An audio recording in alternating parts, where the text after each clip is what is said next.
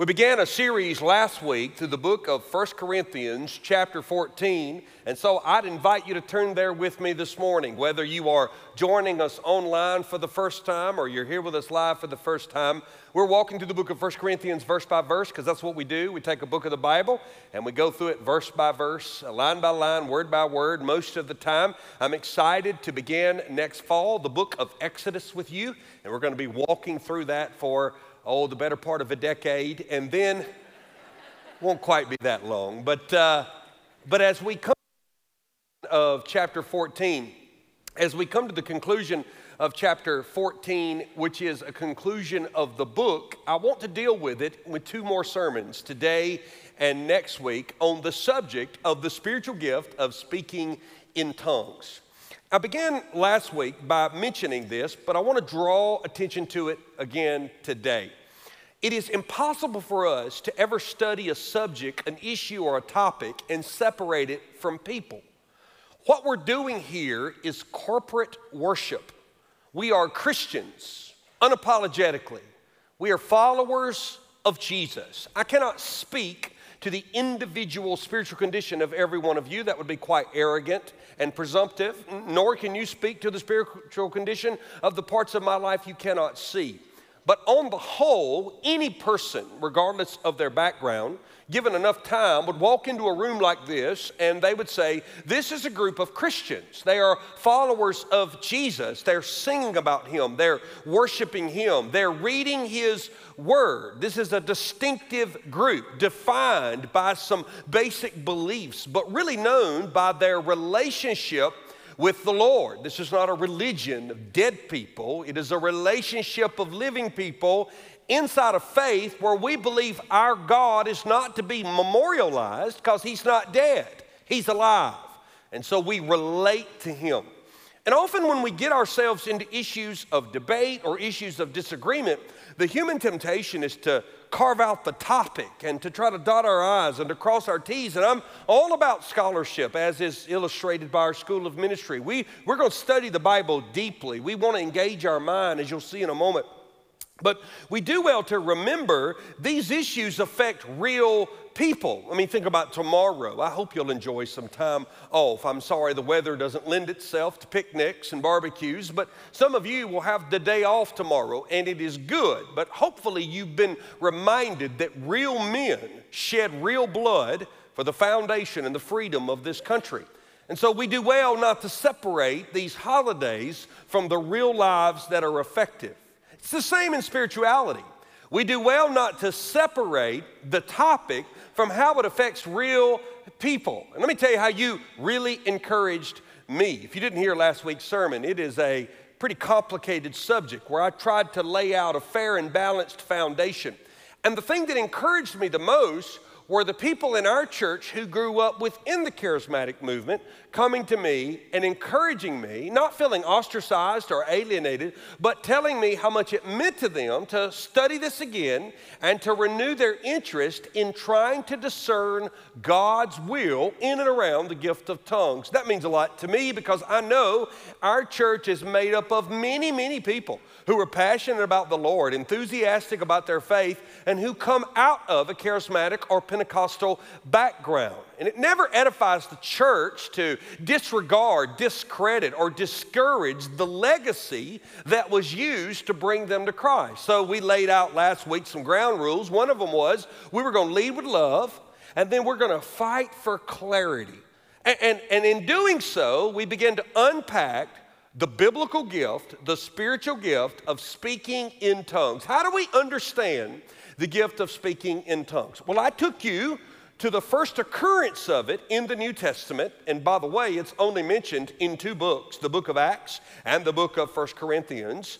And therefore, we know that it was a gift primarily exercised during the apostolic age, though I'm not in any way suggesting that the spiritual gift of tongues has all but disappeared. I actually don't believe that either. But in the book of Acts, chapter 2, when the Holy Spirit came and fell upon the people for the first time after the resurrection, this is the day the church was born. And it happened on a special holiday, a Jewish holiday called Pentecost. This is why Pentecostals chose that name to describe their identity in the faith.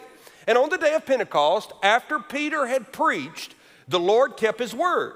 Jesus said, After I leave, I will send the Helper. And in the New Testament, the Helper is a title for the Holy Spirit. So if you ever find that word Helper referring to the Holy Spirit, the H is always capitalized. This is the editors trying to teach you about what the Helper is. More specifically and more accurately, I should say, who the helper is. So the Holy Spirit falls and something amazing happens. Acts 2, verses 4 through 6. And they were all filled with the Holy Spirit and began to speak in other tongues as the Spirit gave them utterance. So this is a manifestation of the gift of tongues. Now there were dwelling in Jerusalem Jews, devout men from every nation under heaven.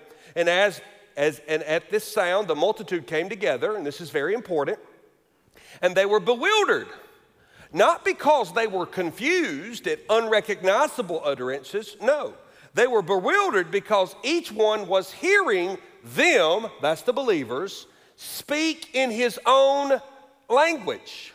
So the first manifestation, the first appearance of the gift of tongues in the New Testament did not lead to confusion, but rather it led to clarity.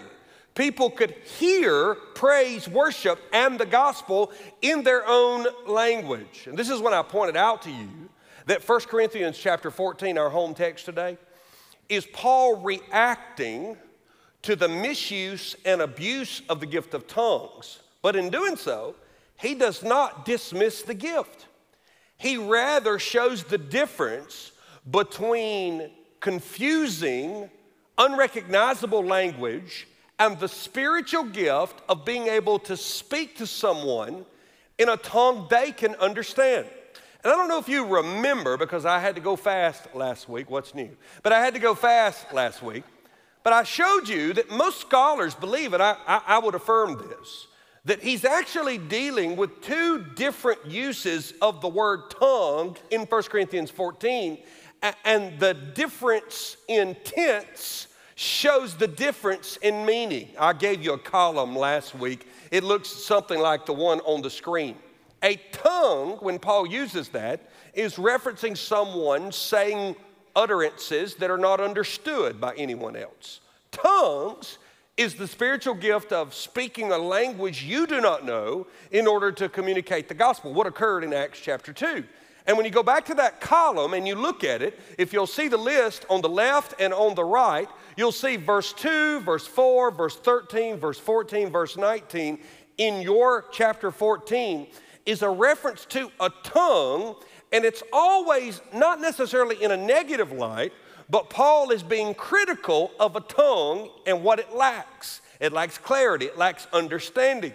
But then in verses 6, 18, 22, 23, and 39, when Paul speaks of tongues, he speaks of them as if they can be understood, interpreted, translated, and edifying to the church. So we boil all this down to what we taught last week, which is Corinth was full of spirituality. And because it was full of spirituality and all kinds of pagan religions, it was very common for people to participate in pagan religious cultic services to false gods and work themselves up into a trance. And one of the characteristics of this pagan worship was to meditate into a trance through muttering and uttering unrecognizable syllables. Well, when the people of Corinth came to know Christ, their legacy, their history wasn't erased. When God saves you, He doesn't give you amnesia about your past. You're fully aware of where you have gone and what you have done, and in the Corinthian case, who you have worshiped. And so, what appears to be the case is that some of those new Christians, in their zeal for Jesus, are bringing some of those unedifying practices into worship. And Paul's got to address that because it's causing confusion and chaos in the worship service. And so that's what chapter 14 is about. And when you think about it that way and you pull together what we have in Scripture about tongues, which is primarily the book of Acts and First Corinthians, a, a solid working definition of the gift of tongues is this the gift of tongues is the supernatural ability for one to speak a language previously unknown to the person in order to communicate the message of the gospel and or anything that edifies the church and aligns with the word of God. It must always be accompanied with the gift of interpretation. Now, that is not a controversial definition, but that definition alone clears up most of the abuse and the misuse of it in worship services in Corinth and worship services today. God wants worship services to be full of passion, emotion, zeal, expression of who we are, but He also prioritizes clarity, understanding, agreement, and oneness.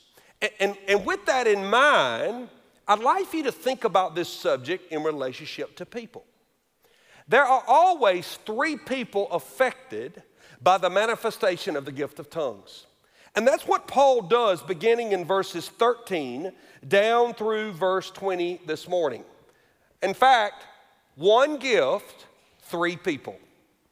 What are those people and how are they affected? So don't think of this through the lens of theology or the technical language. Think about people.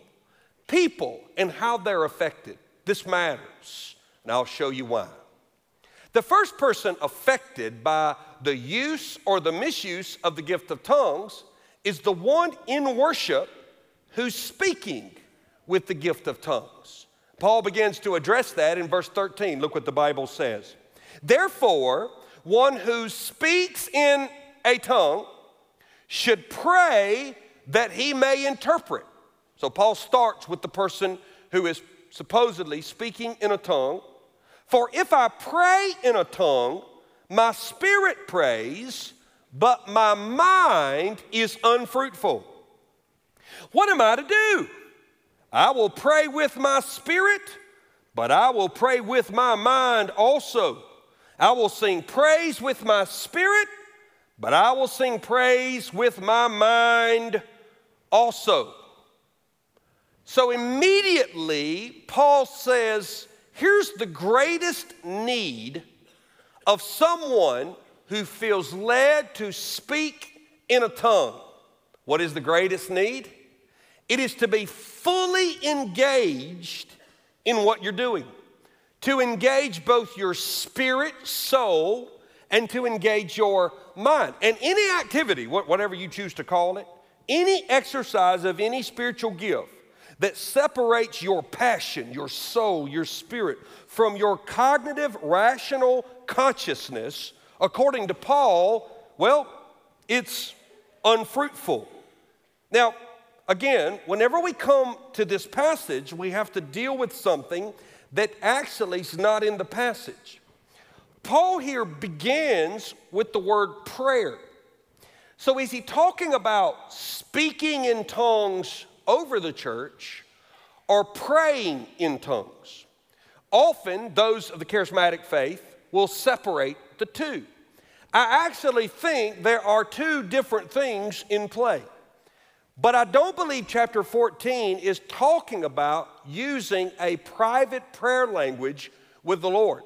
Because everything in chapter 14 has to do with that which is done in corporate worship. So let me just say, that no matter what your convictions or exposure are to a private prayer language, this is not about private prayer, this is about corporate prayer. Do you realize this morning alone how many times you have heard corporate prayer in this service? And so, in thinking about private prayer, I, I, pointed out last week that Paul's words here are about public corporate prayer. One of my concerns about a private prayer language is that Jesus was asked how to pray. And he prayed in very clear, succinct, orderly way. They said, Jesus, how do we pray? He said, Our Father, which art in heaven. He even warns against trying to use words to convince God to do your will.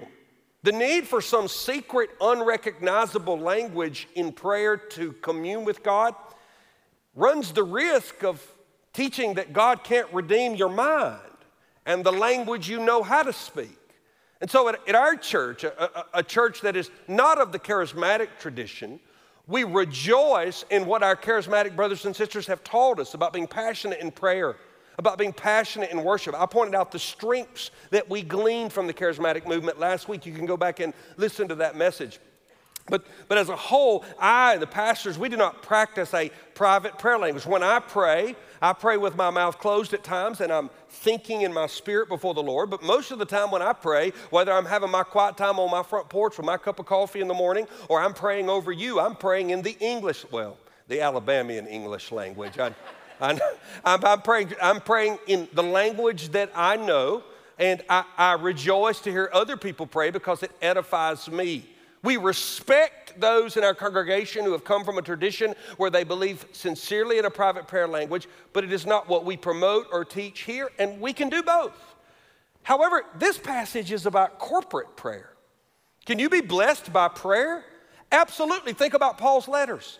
In almost all of his letters, he not only says, I've been praying for you, he lists how he's been praying. I mean, think about when we share prayer requests. I was on the phone last night with a pastor friend of mine who lost his grandson, a brave young man, a firefighter in the Columbia area, was killed fighting a fire. He's the grandson of a pastor who's a dear friend of mine, used to be a member of our church. And so I called my friend and we were talking about that. And as I was talking to him about him preaching the funeral of his grandson, and as I was talking to him about the pain and the sorrow that he's dealing with, I said two things on the phone, probably similar to what you would say. I said, Kermit, I'm going to be praying for you and Henrietta, that's their names. Kermit, I'm going to be praying for you and I'm going to be praying for your family. And here's what I'm going to be praying for for you specifically. Now, I told him I'm going to be praying for his strength and his wisdom and his ability to preach the gospel at this young grandson's funeral, a grandson that he himself led to the Lord when he was a little boy. Now, now why would I do that? Because I wanted not only Kermit to be encouraged that he'll be covered in prayer, I wanted him to know how I'll be praying.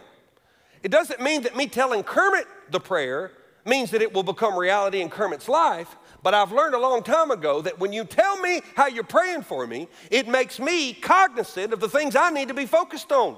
So as we agree in the Spirit in prayer, the Lord not only moves in your life, He's able to move through your life. So in Corinth, people were standing up and praying in unrecognizable utterances, and they were not, according to Paul, engaging their mind. Look at verse 13. Therefore, the one who speaks in a tongue should pray that he may interpret. In other words, get the meaning. For if I pray in a tongue, my spirit prays, but my mind is unfruitful. And then verse 15, he kind of makes the argument I want the spirit, I want the passion. This is what I appreciate so much about my charismatic brothers and sisters, some of which come into our church from that background. Their passion and their zeal for the Lord and their sensitivity to the spirit. I want that. Some of you who did not come out of that tradition would do well to learn from them for that passion and that zeal and that fervor. But Paul says, I can have both. I can be passionate and zealous and have my mind fully engaged. It reminded me of the relationship between wisdom and spirit. When we think about spirit and passion, we characterize a Christian who just leans in with enthusiasm. When we think about wisdom, we tend to characterize an older Christian with their hands folded in prayer, who may be few in words, but much in knowledge. Why should we separate the two? If you have your Bible open to 1 Corinthians 14, whether you have an app on your phone or you have a printed copy, as I encourage all spirit filled people to bring to church with them, turn back about four pages to chapter 2. 1 Corinthians chapter 2. I want to remind you of what Paul taught us earlier about the relationship between the spirit and the mind. This is so applicable to all of us in the room. Look what he says in verse 6 of chapter 2. I preached this several months ago. Yet among the mature, we do impart wisdom. Although it's not the wisdom of this age. Boy, don't we know the wisdom of this age doesn't work. Well, it's not the wisdom of this age or the rulers of this age who are doomed to pass away, but we impart secret and hidden wisdom of God, which God decreed before the ages for our glory. None of the rulers of this age understood this. If they had, they would not have crucified the Lord of glory. But as it is written, what no eye has seen, no ear heard, nor heart of man imagined, what God has prepared for those who love him. Now listen to verse 10. These things God has revealed to us through the Spirit, for the Spirit searches everything, even the depths of God. For who knows a person's thoughts except the Spirit of that person which is in him? So also, no one comprehends the thoughts of God except the Spirit of God. Now we have received not the Spirit of the world, but the Spirit of who is from God, that we might understand the things freely given to us, and we impart this in words, not taught by human wisdom, but taught by the Spirit, interpreting spiritual truths to those who are spiritual.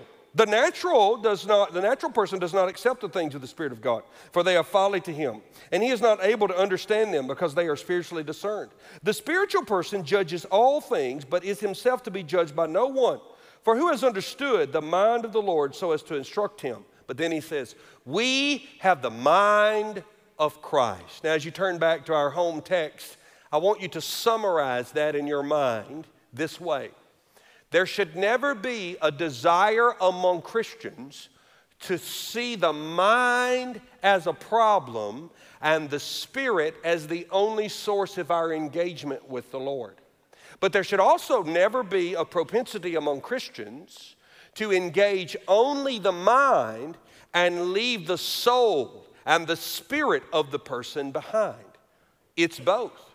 If you send people out into this world whose Christian life has been characterized by nothing more than emotional, so called spiritual experiences in church, but you've not taught them in their mind how to discern the will of God, they will quickly lose their ability to engage a very complex, sinful world with a clear understanding of God's Word.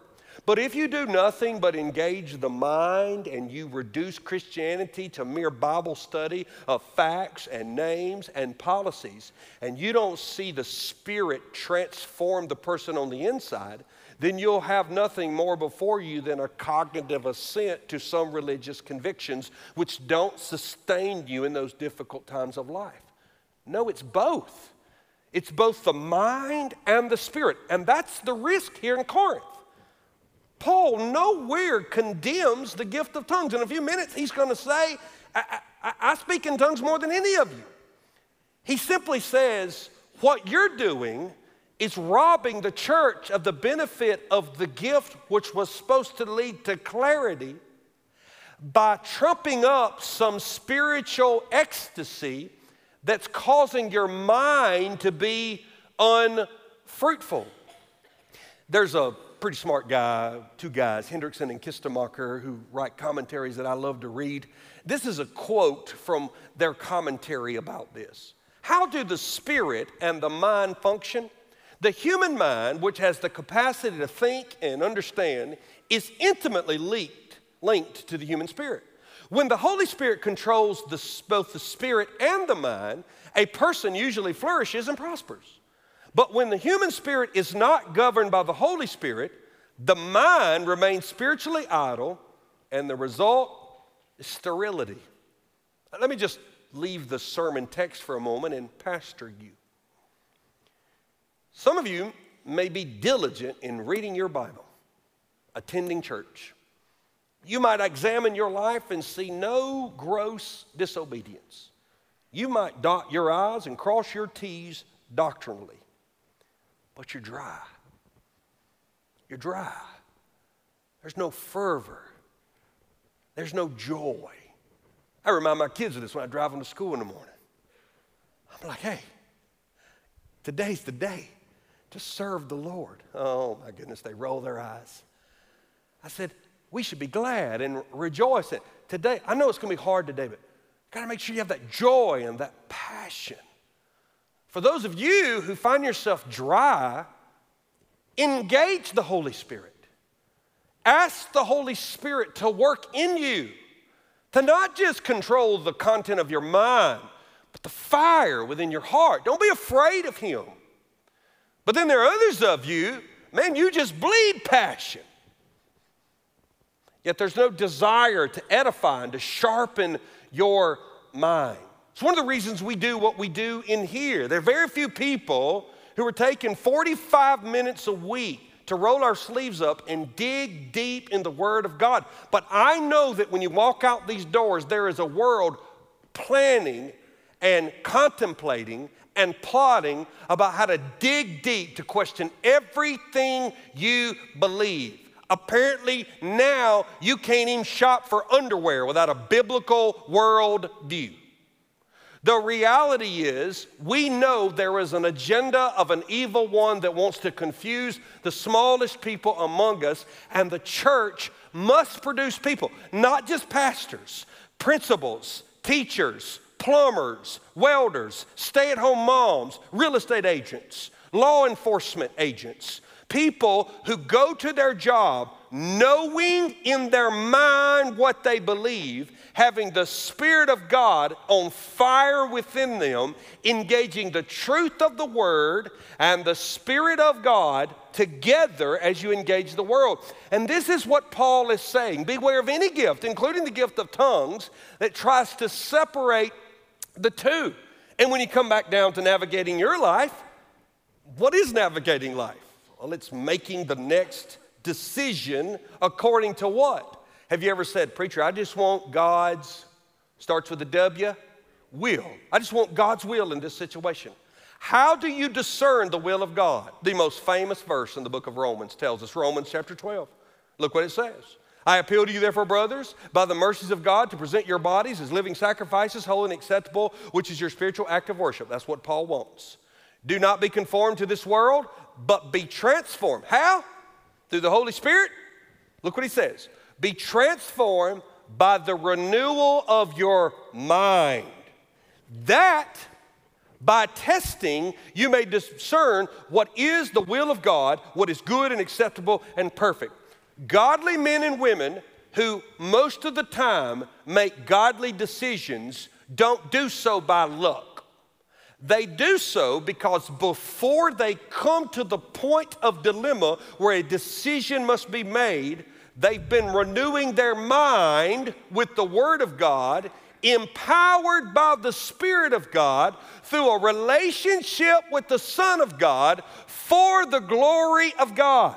And when this is the characteristic of a woman's life, then when she steps into a point of decision, because she comes to it with a renewed mind, she's able to discern the will of God. And this, of course, is what God is teaching us, male and female. So that is what the person who is speaking in tongues must remember. There's a second person, though in a corporate worship service, anything you say out loud is not just for you, it's heard by everybody else.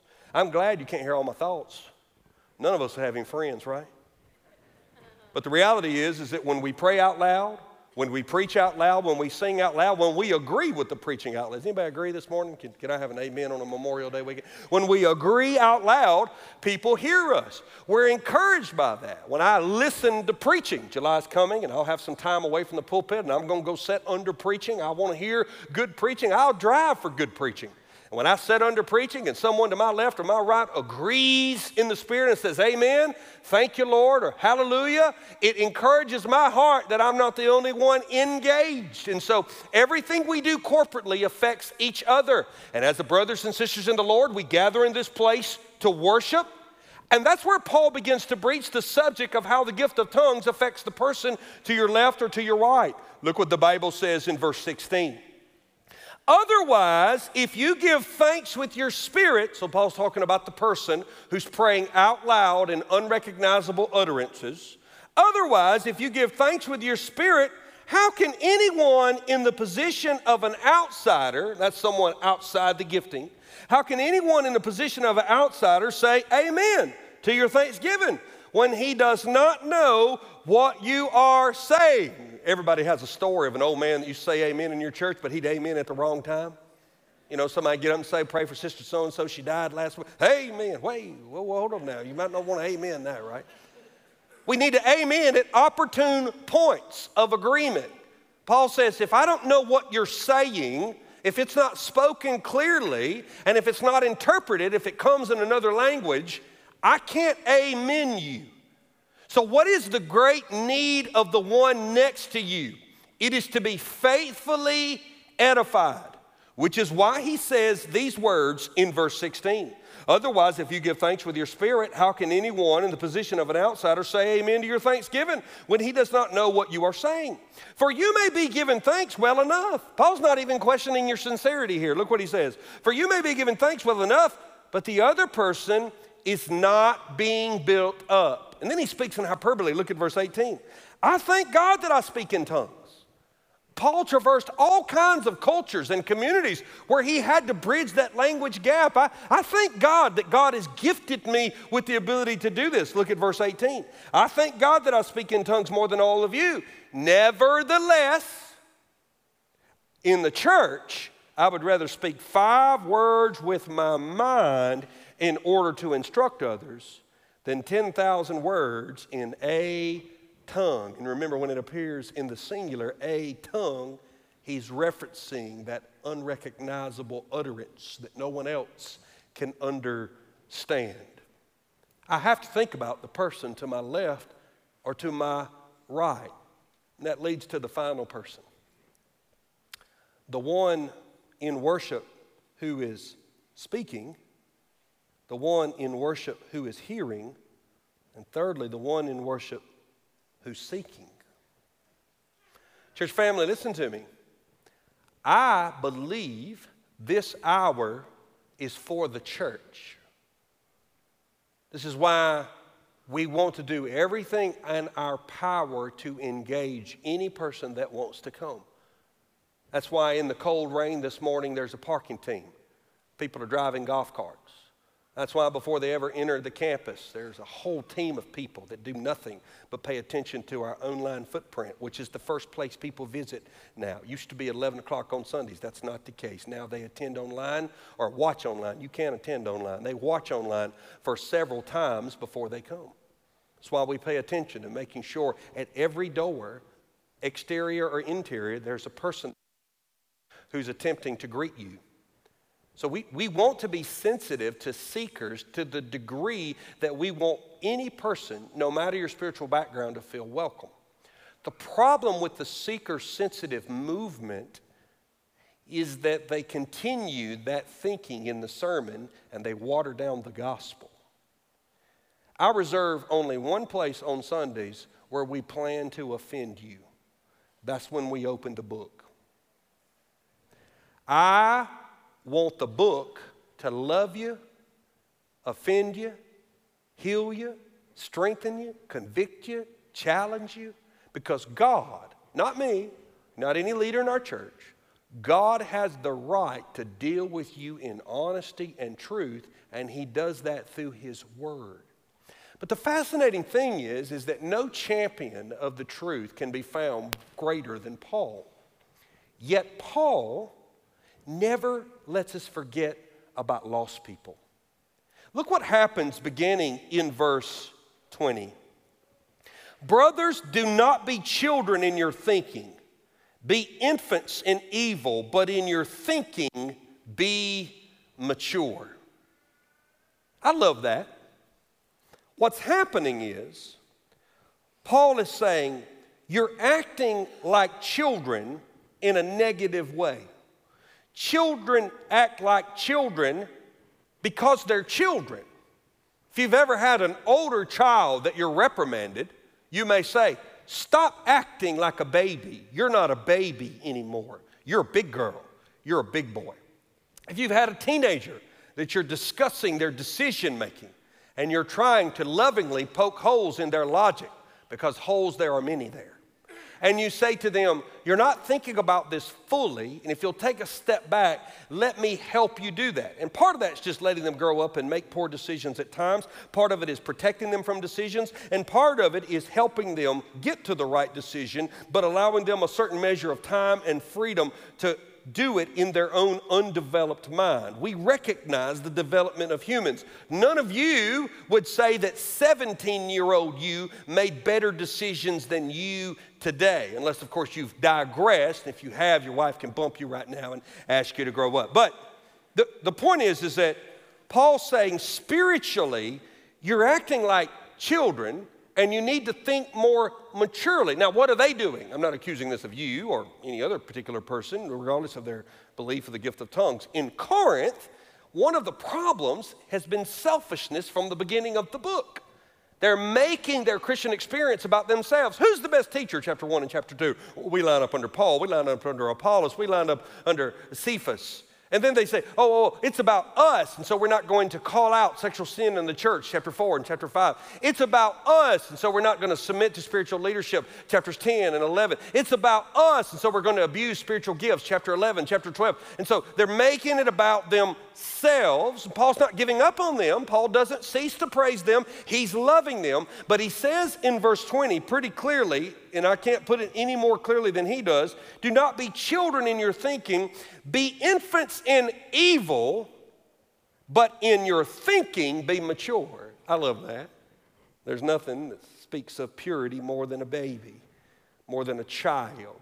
It's sickening to watch the sexualization of children in our culture and our community. And don't, don't mince words with it.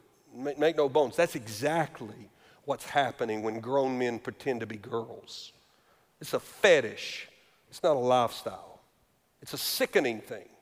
And so we know there is an innocence that children over time lose, but we want to protect it in age appropriate ways until their minds can understand and discern parts of life that are only for adulthood and that are not for childhood.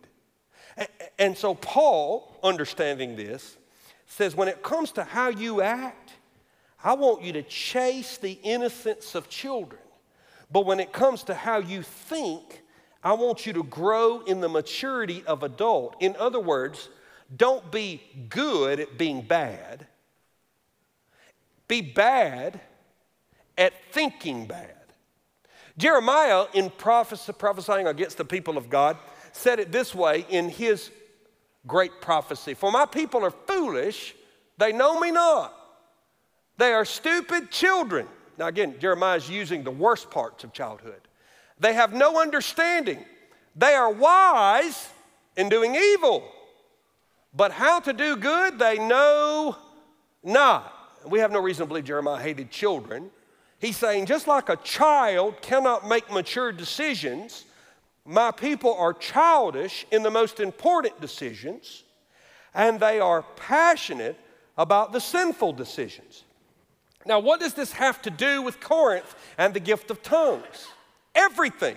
Paul is saying, in your pursuit of your next experiential spiritual ecstasy, you're forgetting about the lost people who are coming to see what God is doing in your presence. And in forgetting about them, you're leaving them in a position of being unredeemed. Look what the Bible says after verse 20. He says in verse 21 In the law it is written, by people of strange tongues and by the lips of foreigners will I speak to this people, and even then they will not listen to me, says the Lord. He's quoting Isaiah 28 11. I'll put Isaiah 28 11 on the screen. For by people of strange lips with a foreign tongue, the Lord will speak to this people. Now, what's this have to do with anything? The people in Isaiah 28 are Assyrians. Here's what he says Isaiah says, If you don't repent, Jews, then I'm going to bring judgment to the Assyrians. And when you find people showing up who don't speak your language, it's going to be a sign that judgment has come. It'd be like a young man in a foxhole wondering where the enemy is at night and hearing foreign voices near him. That would not breed courage, it would breed fear. Unintelligible words to unbelievers leave them in a state of unbelief because the only way you believe is to respond to the clear proclamation of the gospel. And so Paul says that when people outside the church hear these unrecognizable utterances, it's a sign of judgment to them. That's why he goes on to explain it beginning in verse 22. Thus, tongues are a sign not for believers, but for unbelievers. It's a sign of judgment. For while prophecy is a sign not for unbelievers, but for believers, a clear word is a sign of blessing to the church. An unclear word is a sign of judgment to the lost. That's what he's saying. Now, watch the transition in verse 24. But if all prophesy and an unbeliever or outsider enters, he is convicted by all. He is called to account by all. The secrets of his heart are disclosed, and so falling on his face, he will worship God and declare that God is really among you. So Paul got onto them for being so consumed with their individualistic understanding of this somewhat mystical connection with the Lord that they forgot in corporate worship the clear proclamation of the word, whether it be a member testifying or a preacher preaching, is what brings people to salvation. Remember what Paul said about his journey to Corinth? Way back in chapter 2. He says in chapter 2, verses 1 through 5, And when I came to you, brothers, I did not come proclaiming to you the testimony of God with lofty speech or wisdom. In other words, Paul says, I did not try to convince you with words you couldn't even understand, though he's not talking about the gift of tongues. He's talking about the rhetoric of the day to whip you up into believing. For I decided to know nothing among you except Jesus Christ and Him crucified. So Paul said, when I got there, I preached one thing Jesus crucified for your sins. This was the gospel, and I told you that. And then he goes on to say, and I was with you in weakness and in fear. In other words, it wasn't about me. I was humble. I was in fear of what God were doing, God was doing, and much trembling. And my speech and my message were not in plausible words of wisdom. I didn't try to ooh and ah you, but in demonstration of the Spirit and of power, so that your faith might not rest in the wisdom of men, but in the power of God. Paul ultimately says, when I stand as a broken sinner saved by grace, and I tell people about Christ and His love and His life and His death and His resurrection and His offer to forgive you of your sins if you will believe upon Him. Holy, the Holy Spirit honors the clear, unadulterated teaching of the gospel, and you got saved. And when you got saved from that, you knew you weren't saved by my use of language, by my personal charisma. You were saved by the resurrected Lord that I clearly told you about. And the fascinating thing about the way the passage ends this morning is that Paul paints this beautiful picture of how people are saved when the church, whether it be a church member or a leader of the church, clearly explains the gospel. In fact, I want to close with that. Look at verse 24. He says, But if all prophesy, remember, prophecy is that clear speaking of the word. But if all prophesy and an unbeliever or an outsider enters, he is convinced by all. What's the opposite of that? Look at verse 23. Verse 23. If therefore the whole church comes together and all speak in tongues and outsiders or unbelievers enter, will they not say that you are out of your minds? Paul knows exactly what's going to happen when people who are not spiritual come upon the misuse of a gift. They're going to say, What is going on here? These people are insane. They've lost their minds. But when the gospel is clearly taught, look what happens in verse 24. It's so rich. What's the first thing? People are convicted of their sin. And once you're convicted of your sin, you know you have to give an account for your sin. You become aware of the judgment of God. In fact, I've taken these two little verses and made a simple list of what happens based on verse 24 and verse 25. You're convicted of your sin because you're held accountable for your sin, and you know there's nothing or no one that can take it away on this earth. But then you realize that God not only loves you, you're fully known. The Bible says the heart is fully disclosed. There's no hiding from God. He knows you fully, yet loves you eternally. And then the scripture says, you fall on your face. This is a sign of a woman or a man who's humble and broken. You don't ask Jesus to join your team. He's not interested in being your co pilot. Tear that bumper sticker off. Terrible theology. He flies the plane because he built the plane and he built you. He comes in as Lord, and the only response to being saved is worship. You didn't save yourself, so you worship. And then, when a woman or a man is convicted of their sin, they feel the weight of being held accountable for their sin. And yet they see God fully seeing them in their filth, yet loving them. They become humble and broken before the Lord forgiven through a relationship with Christ. They stand to their feet, not prideful, but fully engaged in worship. And then, and only then, what would they say about that church? Surely the presence of the Lord is in this place. That's exactly how verse 25 ends. He says, and declare that God is really among you. I know this is a passage dealing with the gift of tongues, but it's so much more than that. Is that the story of your life? Would you describe your salvation in that way where you've said, you know, I, I remember when I was fully convicted, I knew that I held my sin, no one could take it away. I know God knows me inside and out, yet He loves me. I'm overwhelmed by the weight of my sin and the goodness of God.